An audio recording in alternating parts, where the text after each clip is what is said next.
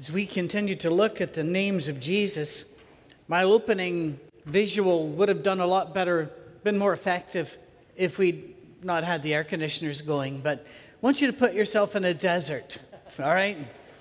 It would have been a very humid desert, but fair enough. A desert, a vast, unyielding desert.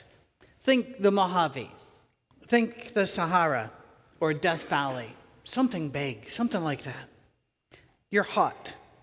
And under the merciless pounding of the sun, you just, when you think you cannot get, take it anymore, it just cannot get any worse than this. The oxygen seems to get sucked out of the day suddenly. A blast of hot wind hits you from the back. You turn around, and there you see it a brownish gray mass churning on the horizon and headed towards you Uh, with horrific speed. It's a sandstorm. If you've ever been caught in one of these, you know exactly what I'm talking about. You've got to get to cover. The sand will tear the skin off of you. It'll flay you alive. It'll rip away your clothes. It will blind you and it will bury you, all in a matter of moments. We even used sand to blast old buildings and get the grime off of things. And you'll hear of sand blasting metal. And this is headed your way. If you've lived perhaps in West Texas or Oklahoma, you know that when a sandstorm comes, it'll find its way through any crevice. It'll get in your car even though the doors are shut. It'll get in your house even though you've locked it down tight. You need, caught in a desert, a strong, safe place to hide out the storm. And so these scriptures come to mind out of Psalm 55 and Isaiah chapter 4, and again out of verse uh, chapter 25. Oh, that I had the wings of a dove. I would fly away and be at rest. I would flee far away and stay in the desert. I would hurry to my place of shelter, far from the tempest and storm. Then the Lord will create over all of Mount Zion and over those who assemble there by a, a cloud of smoke by day, a cloud, a glow of flaming fire by night. Over everything, the glory will be a canopy. It'll be a shelter, a shade from the heat of the day, and a refuge and hiding place from the storm and rain. You have been a refuge for the poor, a refuge for the needy in their distress, a shelter from the storm, and a shade from the heat. For the breath of the ruthless is like a storm driving against a wall, like the heat of the desert. He is a shelter when the storm comes. Cami and I had told her on the first date, I said, if this goes anywhere, we'll be living in Scotland. And uh, before we moved there, right after we were married, we, um, we went over to let her see a trip and we could uh, visit and show her around the country a bit. And we'd gone off somewhere uh, looking at a town. And as you're walking back from uh, one place to the bus station, uh, well, actually, we weren't going to the bus station originally. We were just going to try to walk back to the house where we were staying. I looked behind and I saw a ridge of clouds coming over the Irish Sea. And I said to her, We better hurry. Now, she, being a good Colorado girl, had seen rain three or four times. And she looked at it and she was saying, What? And, and, and I said, We really need to hurry. I said, I think we can make it to the bus shelter.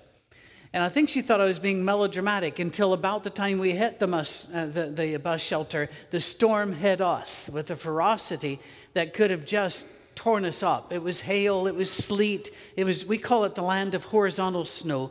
We don't get a lot of snow pack, but we see it on its way to Norway. Uh, it goes just right across. And we thanked God for the shelter. We had a shelter in the storm. Jesus is the rock. Sometimes in scripture, like we just saw, the newer versions, it'll call it refuge. But the word there meant a rock ledge or a rock wall that would shade you from the sun, yes, but mainly from the sandstorms, from the tempest that would strike. He is the rock.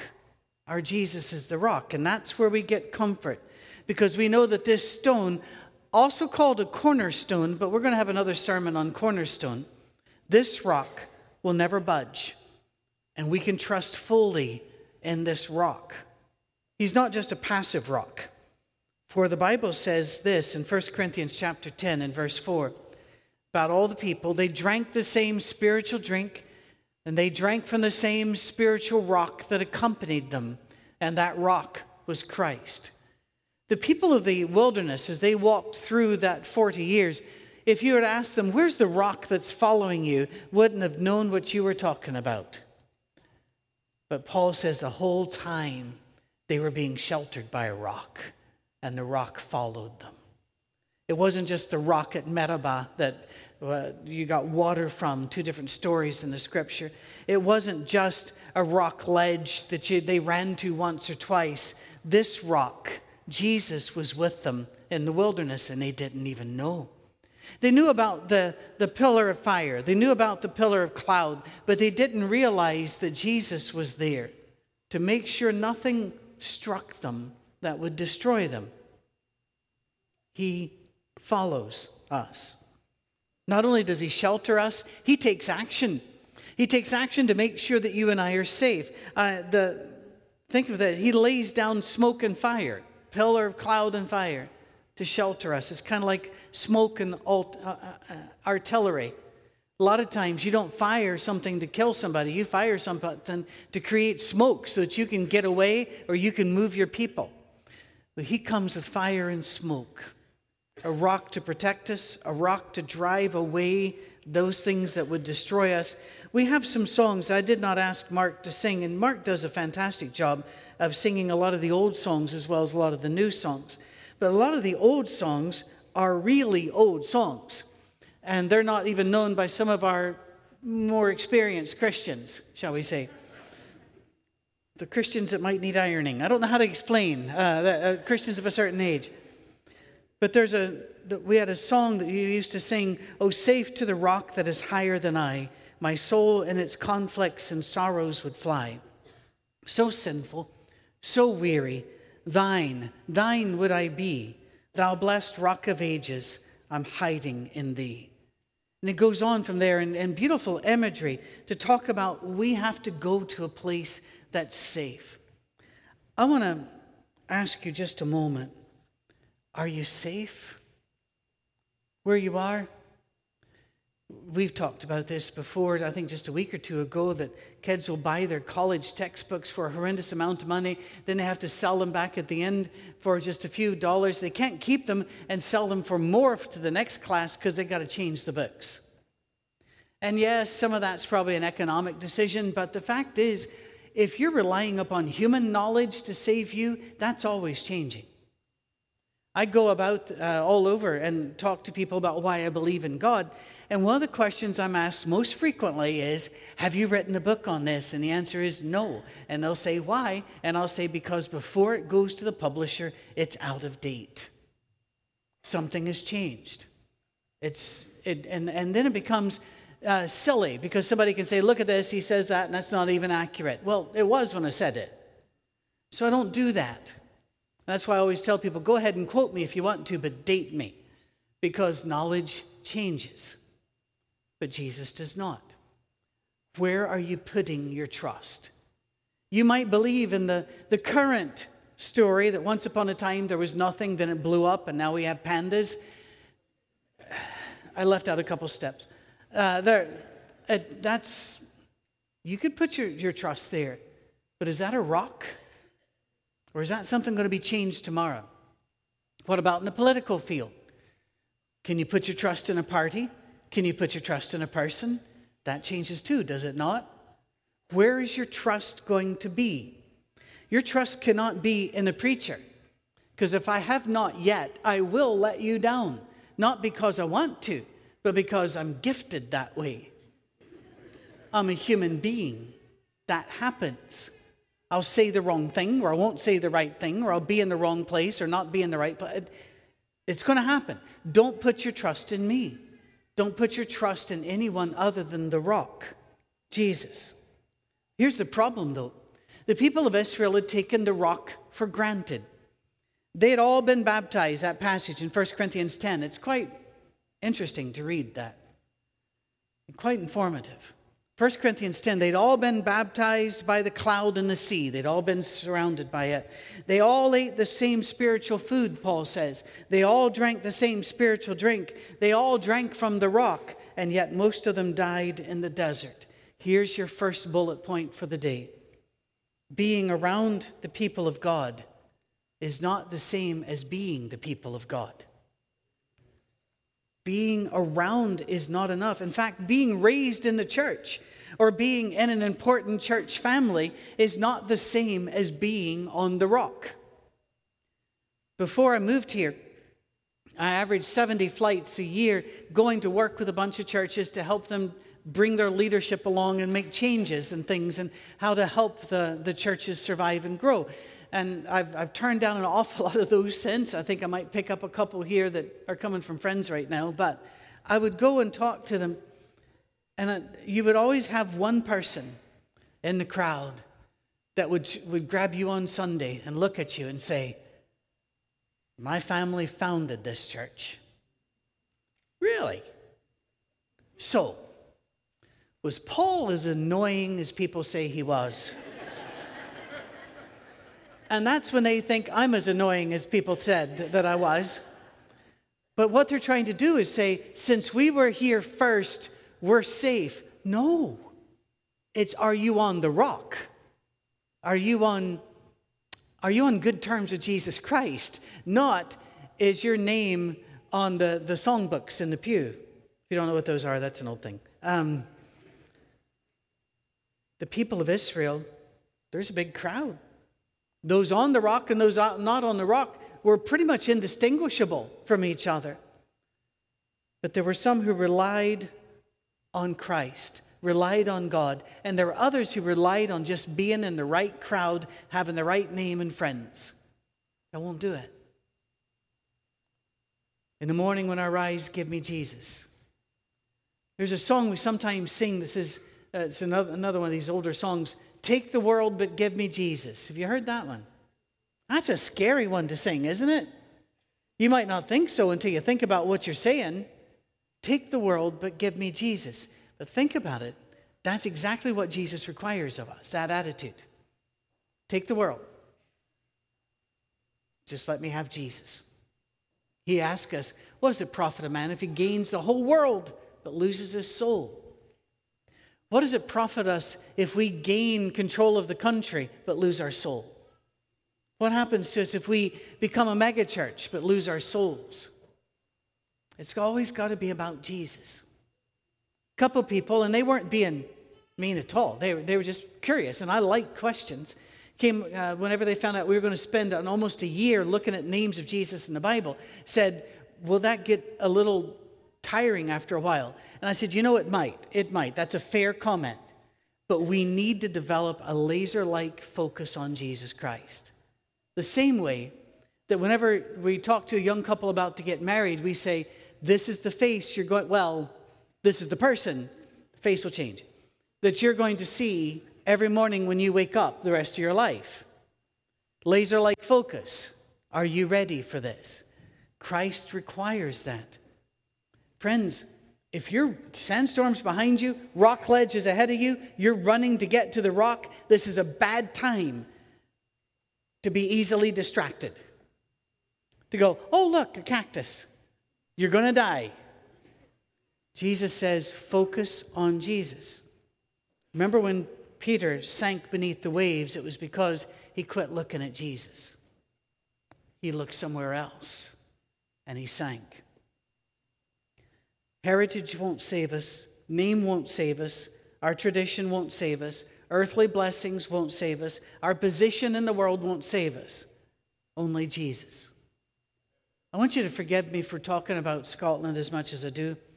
It's in my heart, it's part of who I am. But there's a place there that I took Cami to. I only think I took her there once Dumbarton Rock. And then the big castle in Edinburgh, which I took her to probably 30 times, because every time anybody comes over, you've got to go see that rock. It's built into the top of a volcanic rock. And it's just amazing. But Dumbarton Rock, from the ancient kingdom of the Strathclyde, was over top it all. As you would enter the waterway, there's this big cone, another volcano that had gone dormant. And on top, Dunbarton. And Dun and Dum mean the same thing in Scottish, which means rock. When armies threatened, that's where they ran. The people didn't live there, that's where the army lived.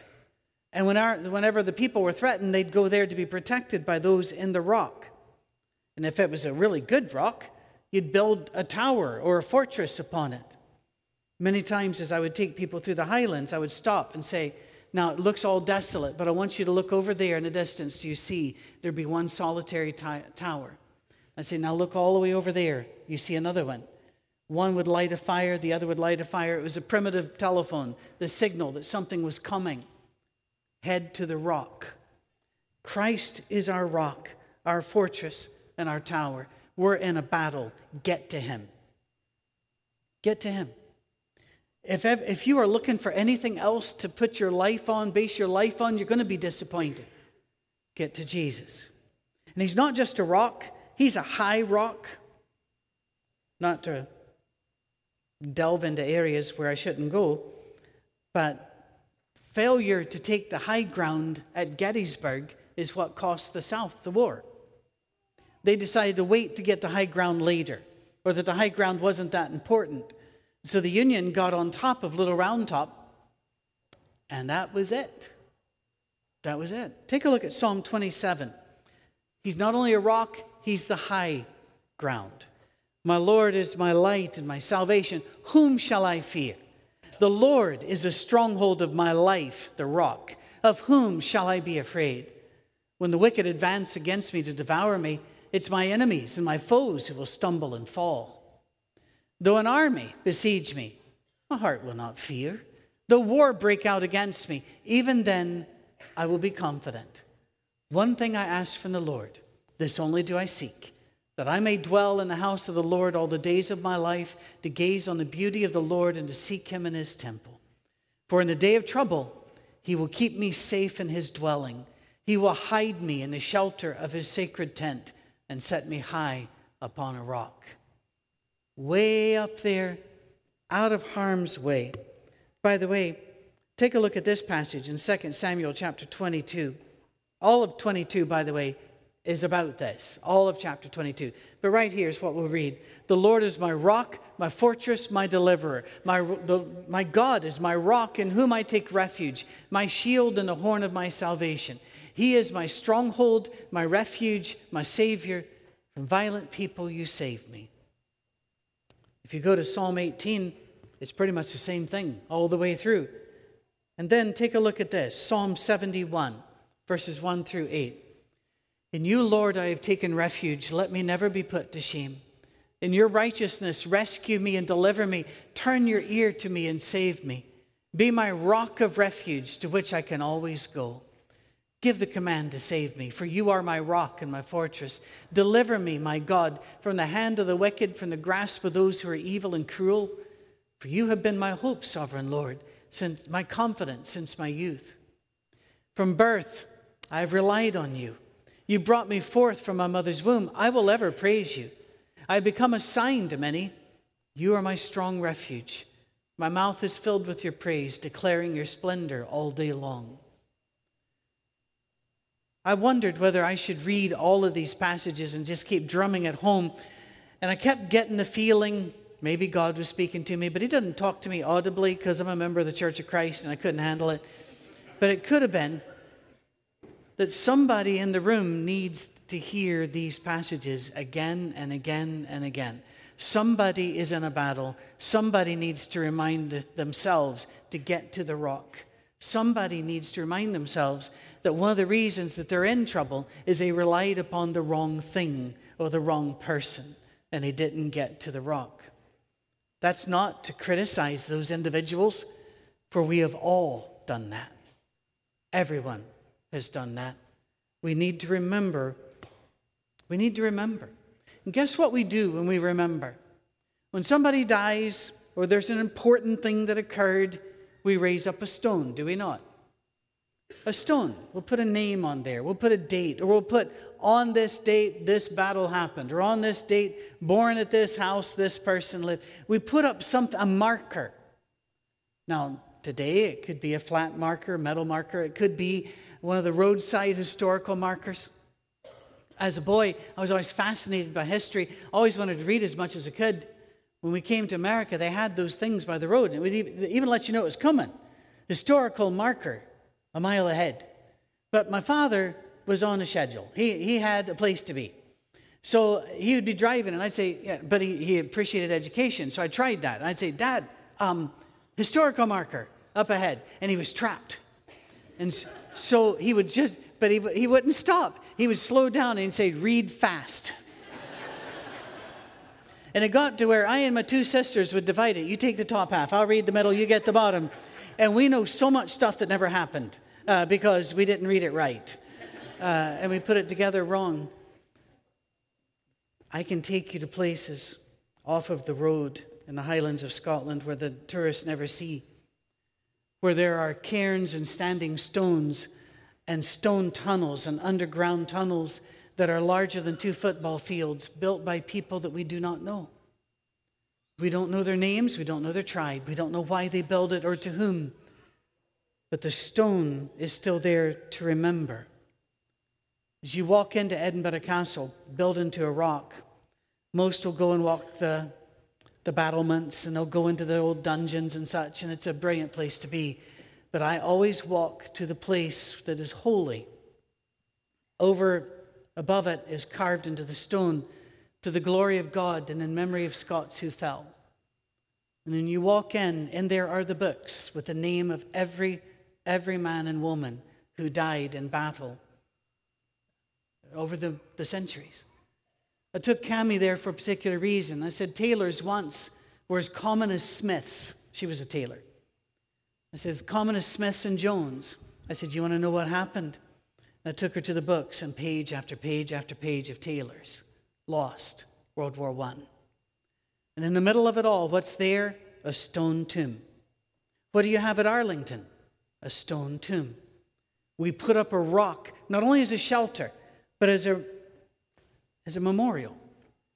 This is who we are. This is what we want to remember. This is what is important to us. We are the memorial for the living Christ. He is our rock, and He places us up as rocks to be His living memorials. We are the Ebenezer. Kids, did you ever wonder about that song? Oh, thou fount of many blessings. It goes, Here I raise my Ebenezer, and you're getting Scrooge in your head and wondering what in the world. Ebenezer was an old Hebrew word which meant my stone of testimony. It meant a standing stone, like Stonehenge type thing. We're going to put a standing stone up here, the stones of Callanish or the Clava Cairns or something like that. We're going to put them up to testify that God is God and I belong to him. Look at 1 Peter chapter 2 verses 4 through 6. As you come to him, the living stone, rejected by humans, but chosen by God and precious to him. Stop right there. You might also be rejected by humans, but you are chosen by God and you are precious to him. You also, like living stones, are being built into a spiritual house to be a holy priesthood, offering spiritual sacrifices acceptable to God through Jesus Christ. For in Scripture it says, See, I lay a stone in Zion, a chosen and precious cornerstone, and the one who trusts in him will never be put to shame. Every church program we have has to be built on the rock of Jesus Christ. Every worship service has to be focused on Jesus Christ. All of the prophets, all of the priests, all of the judges, all of the kings, all of the writers, all of the gospel uh, writers, all of Luke's work, Paul's work, all of that was to bring us to, they say, to Jesus. Focus on him. To the point where during the transfiguration, whenever Moses and Elijah show up and the people get very excited, God breaks into the party and says, This is my son, look at him. Focus on Jesus. I do men's retreats every now and then, marriage retreats as well. One of the things I do at a marriage retreat is I ask the people there, look at your mate for a while. Just look at them. Don't look away while I'm talking to you. Look at your mate. Now, while you're looking at them, I want you to notice something. They're kind of cute. A lot of times you forget, don't you? Don't nod your head. It's not safe, guys. Assume somebody else. I'm talking to somebody else, not you. Not you. No. Sometimes you forget. Look at them. They're actually rather stunning. Remember to look at Jesus. Don't let your eyes wander. If you're married to Jesus, don't flirt with the world because you are married to the rock, and only on the rock are we safe. Only the rock and those around the rock will live forever. I'm going to ask Mark to come up. He's going to lead us in an old style congregational way. In an old style congregational hymn, I guess it is, isn't it? It is. Let's all stand. Archimedes once said, Give me a place to stand and a lever long enough, and I can move the world. And he said that to illustrate the new principle of the lever and fulcrum that he had discovered. You give us a place to stand, and we can move the world. Well, God gave us a place to stand. Make sure where your feet are. Check your feet. Are you standing on the rock? Check your eyes. Are you looking at the rock? Do you are not saved by being near it. You have to be in it.